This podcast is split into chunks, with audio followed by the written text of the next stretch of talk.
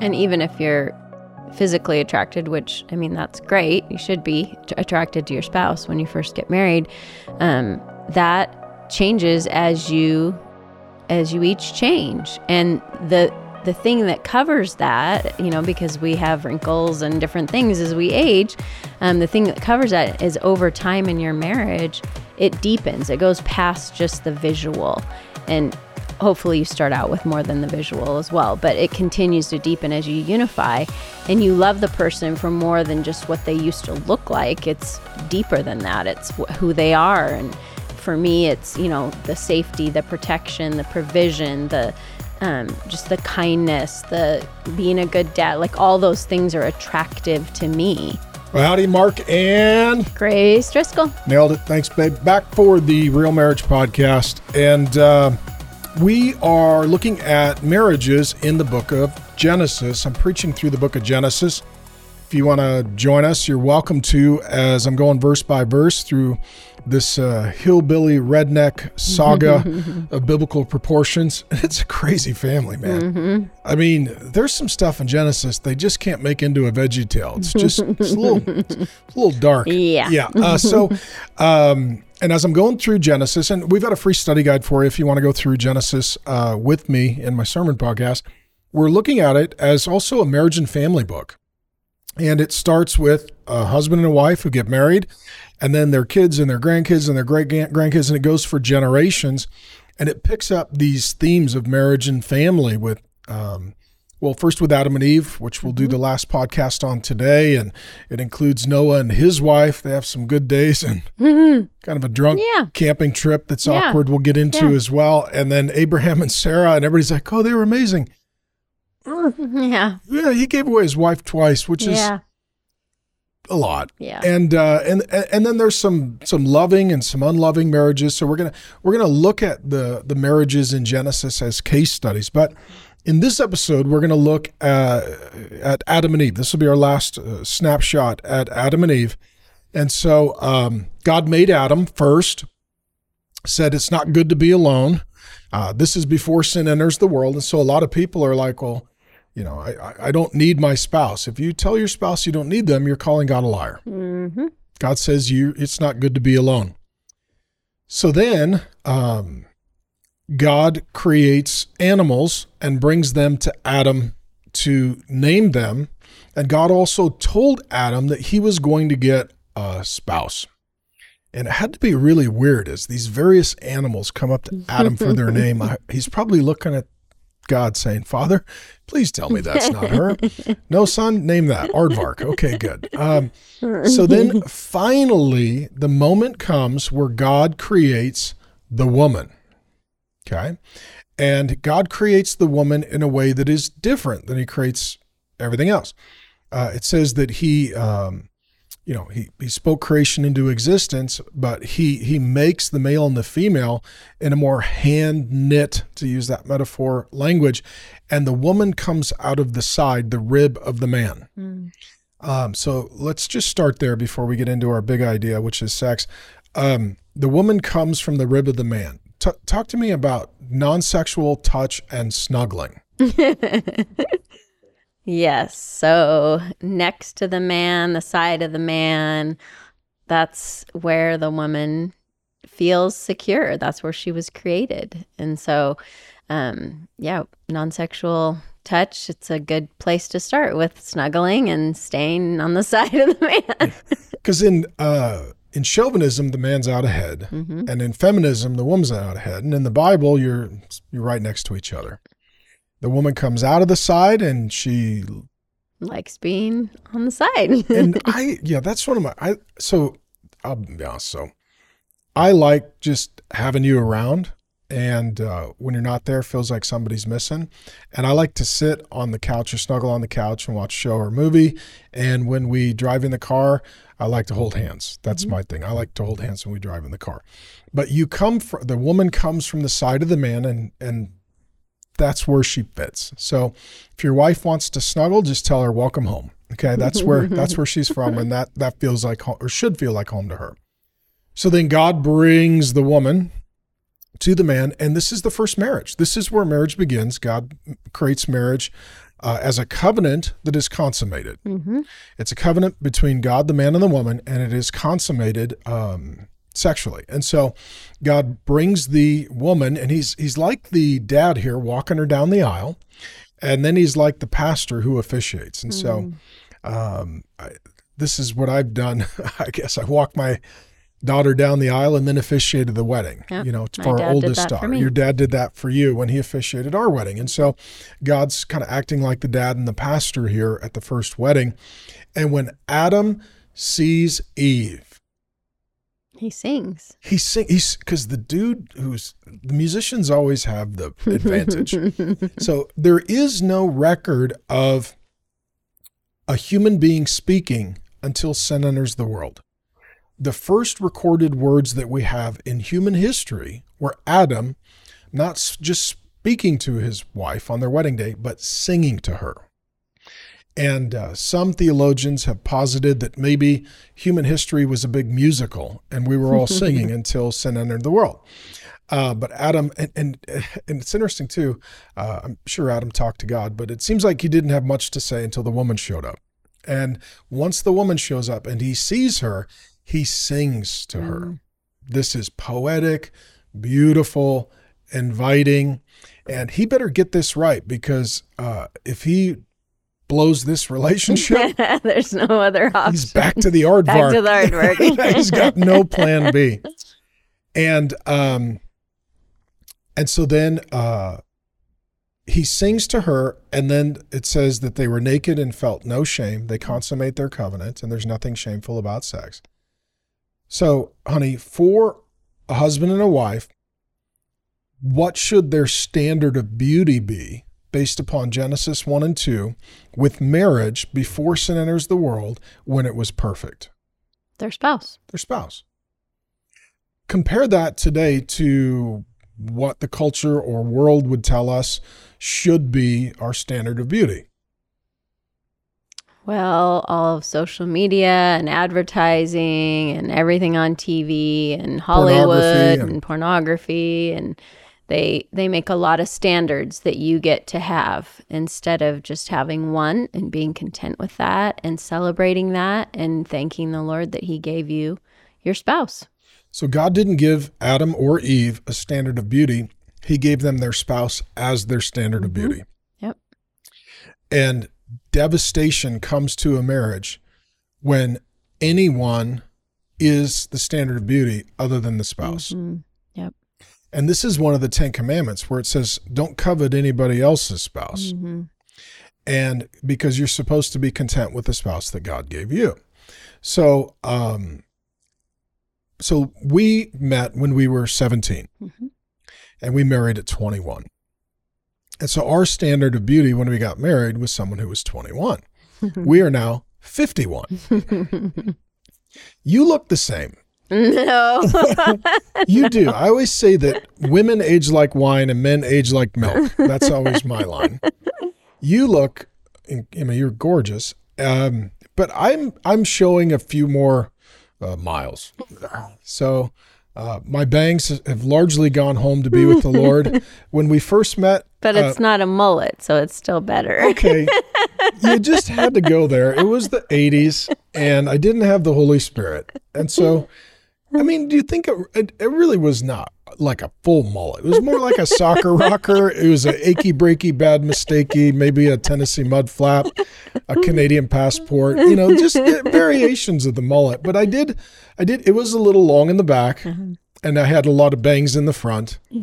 It was sort of the John Stamos. Uh, what was that show he had with uh, the the little girls?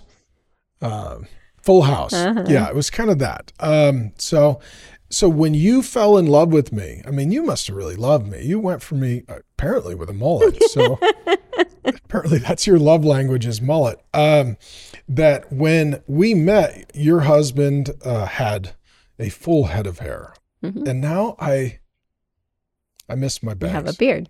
I do have a beard. I did. That's another good point. We'll change the subject. I did not have a beard, and now I have a a full, uh, a luxurious uh, beard.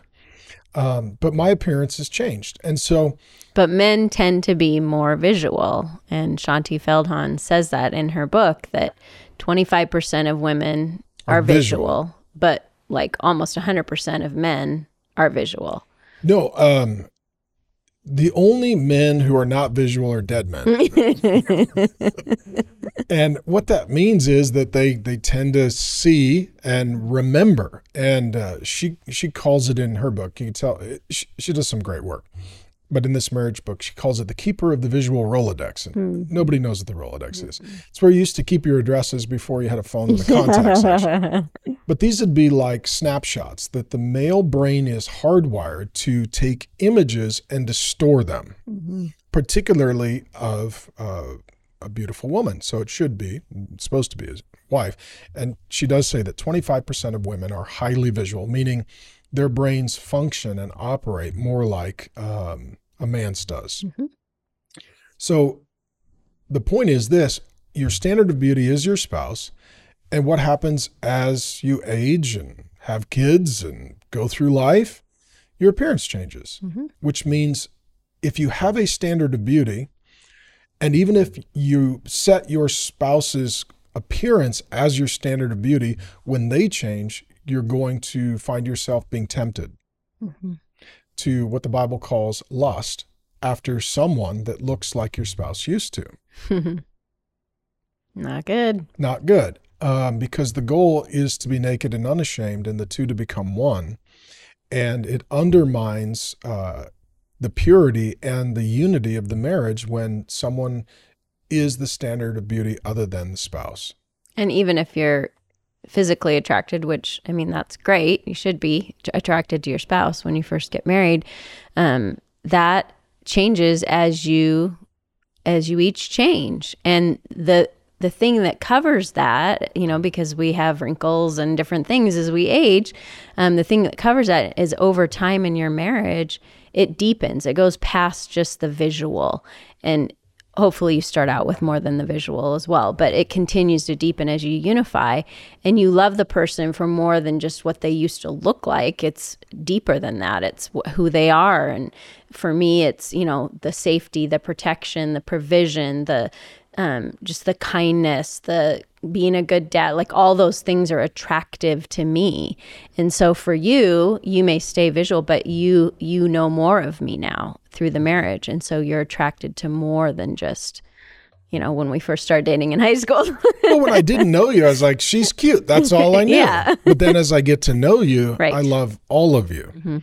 And so for me, I would say that the emotional, spiritual connection is deeper Yeah, than the physical absolutely. connection. And that's where couples that are dating will sleep together, but they won't pray together because Mm-hmm. it's too intimate. yep The lie in our world is that the physical is the deepest, and the truth is the soul is Yeah. deep. absolutely And when you pray together and you worship God together, like the times that I feel closest to you, like I really like in our church, we pastor Trinity Church here in Scottsdale, Arizona, um, holding hands and worshiping. hmm Like I, to me, that's oneness. That's intimacy. That is you and me and the Lord. We're we're one. You know, we're in and this that's where of- adam and eve got off they spiritually got off from each other in the lord. And so that's if you leave that opening i mean they had been one already. They had Mm-hmm. consummated their marriage but when they let their relationship with the lord start to falter then they gave in to the temptation and the sin and the flesh and the enemy and well, and it affected their physical relationship. So they hid from one hid. another. Mhm, felt shame for and the they first time cover themselves. So all of a sudden, it's not naked without shame;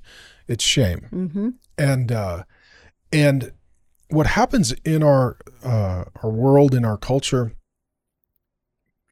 every intent of technology is to get the way that God hardwired the brain to be used to destroy the marriage Mm, yeah because um, a lot of the studies on you and I've been kind of interested Yeah. recently in brain, Brain science, science. and neural pathways, and it's it's it's in the infancy stages uh, of this uh, area of study. But what they're finding is that our our brains are hardwired with a pleasure path that as we pursue pleasure, we create neural pathways so that we can more quickly venture down that path to get the pleasure that we enjoy. And this can lead to addiction to heroin or longing for worship in God's presence. Mm. This can lead to sex or pornography addiction or an incredible uh, gravitational pull toward your spouse. Mm-hmm. And so the way God made us is to desire to be in relationship with him to enjoy marriage with our spouse and and everything in this demonic satanic fallen broken cursed world is to get you to be um, creating neural pathways, addiction cycles, and or um, pleasure pathways towards someone or something other than yeah. your spouse.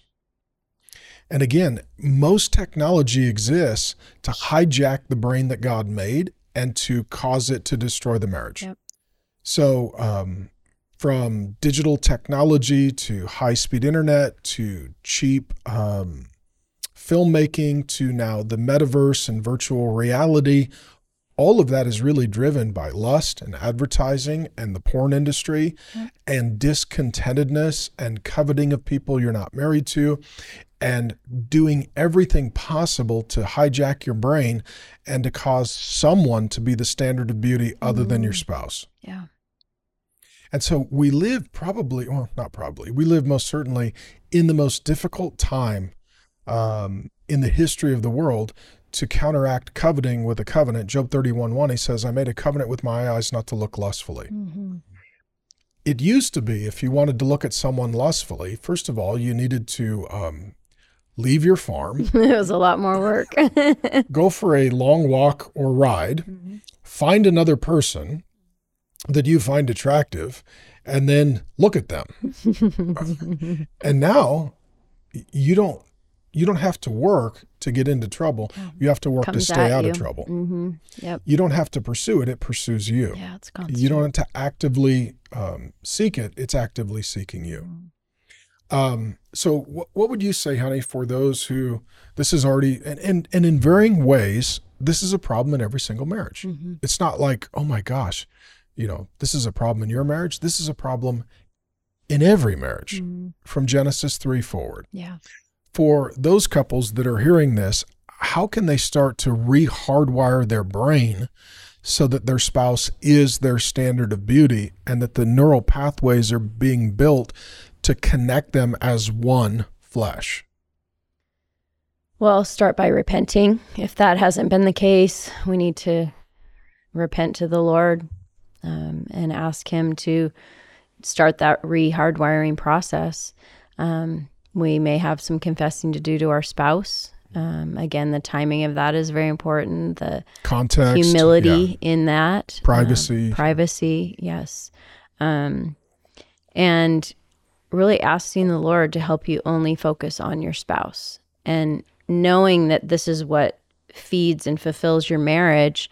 Um, actively pursuing that and not letting your eyes wander if you're catching yourself looking at someone else or you know, lingering on someone else that's not your spouse, you need to quickly stop. You need to ask the Lord to break that habit. Um, and it will rewire the brain. It will create a new neural pathway with good, godly habits that are visual toward your spouse. Well, and then I would say practical things too, like uh, think about your bedroom. Is it a place that you mm-hmm. have privacy and intimacy? Mm-hmm. If it's a place where you know, there's a laptop and a printer in the corner and there's a TV and the kids' Legos are all over the floor. You're like, this is not a holy, set apart, sacred mm-hmm. place. Yeah. Um, you know, is your bathroom a place that, you know, when you take a shower or whatever the case may be, is there some measure of privacy? As a mm-hmm. couple, do you get dressed up and go out and have date night and make mm-hmm. memories and sit across the table and look at each other and and not just do shoulder to shoulder getting tasks done, but face to face building intimacy? and just thinking through what are the habits that we are putting into our marriage to create memories and to build new neural pathways so that uh, you know maybe uh, date night is something that all of a sudden uh, becomes a regular romantic and attraction point that um, you know tucking the kids in bed at night if you got kids and sitting by the fire or sitting in the hot Mm-hmm. tub or you know locking the door on the bedroom and spending time together is a new neural pathway. It's a new habit. It's building momentum. And what happens is to build usually what happens is we tell people you need to stop sinning and the way you stop sinning is you start worshiping the bible talks about put off certain habits and put on hmm. new ones and if all you do is try and put off the old habits eventually one of two things will happen you'll go back to putting on the old habit Yeah. or you'll put on a new bad habit Yeah. and so you put off the old bad habit, you put on the new good habit. And what happens is over time, the way that God has hardwired the brain is you start to create, as Grace indicated, these new neural pathways. And all of a sudden, you start to habituate yourself. And we tend to think of addiction as a bad thing. It can also be, in the right regard, a good thing. Yeah. You're like, look, I just really need to pray and talk to the Mhm. Lord. My soul needs that. My brain needs that. Yeah. I really need to hold hands and be intimate with my spouse. I need that. My soul needs that. Mhm. And these new pathways, what it causes is momentum. Yeah. And so if you're discouraged because you're like, I have some bad habits, well, just as you took time to build those bad habits, you mm-hmm. take time to break those bad habits and to mm-hmm. build new good habits. But the first habit, again, back to Genesis 1 and 2, your standard of beauty is Your spouse. your spouse. And that's their physical beauty, that's their emotional beauty, that's their spiritual beauty, that's their relational beauty. It's not just the physical, it extends beyond that to where they are the standard of what um, a healthy, loving relationship in covenant is for you. Mm-hmm. Um, and this is why the studies would indicate uh, two studies come to mind. One, um, for men in particular who slept with uh, prostitutes outside of marriage, they found that men didn't go to multiple women, they would keep going back to the same woman. Hmm. It's because they had built a neural pathway that was intended for marriage. Yes. And Satan hijacked that and created a, a, a sinful habit rather than um, a, a good habit. Mm-hmm. And the other is that statistically, couples who have been married 30, 40, 50 years and love each other and have been intimate with one another, they enjoy their intimacy at a level that is equal or greater than a newly married couple on their honeymoon. Hmm. That's great. Because God has created us to enjoy marriage and our spouse. And as we work within God's divine design, um, we find that um, God actually is gracious to allow the later years of our life to be the most intimate and pleasurable, even if we don't look exactly like we did when we were first married. Yeah. And so, what we're finding with the brain science is God knows exactly what He's That's doing right. and that if you follow God's design plan, uh, the brain and the body and the soul that He made, it works only in obedience to His instruction and command. Mhm. Um, so we love you. Thank you for joining us. Is there anything you'd want to add, honey? I, I'm very verbal today. I'm very chatty. no, I think that's great, and I think if if your spouse is not your standard of beauty, you can't just say, "Oh well." You need to make your spouse your standard of beauty, and like you said, you need to create new habits that can counter what you have been doing that has pulled you away from that way of thinking. And maybe there's ways that both of you can um, work on your beauty, inner beauty, and outer beauty together Just health and wellness yep, overall. just to be healthy and um and that's a very that can be a very sensitive topic obviously. But i think if you're working at it together then you're going to both have those desires together and want to serve each other in those ways together. And it's beautiful when you're working together. And that's what marriage should be. Cool. You want to pray for him, sweetie pie? Dear Lord, thank you uh, that you have given us your word to so that we can interact on these levels about intimacy and about your intention for marriage. And Lord, I pray that if there's sin and um, just pathways that aren't headed in the direction of godliness and unity, that you would just allow these couples to be able to reroute and show them how to do that and um, just how to be gracious in that with each other as well. So, Lord, thank you for creating marriage, and I pray that we would do it your way. In Jesus' name, amen. Amen.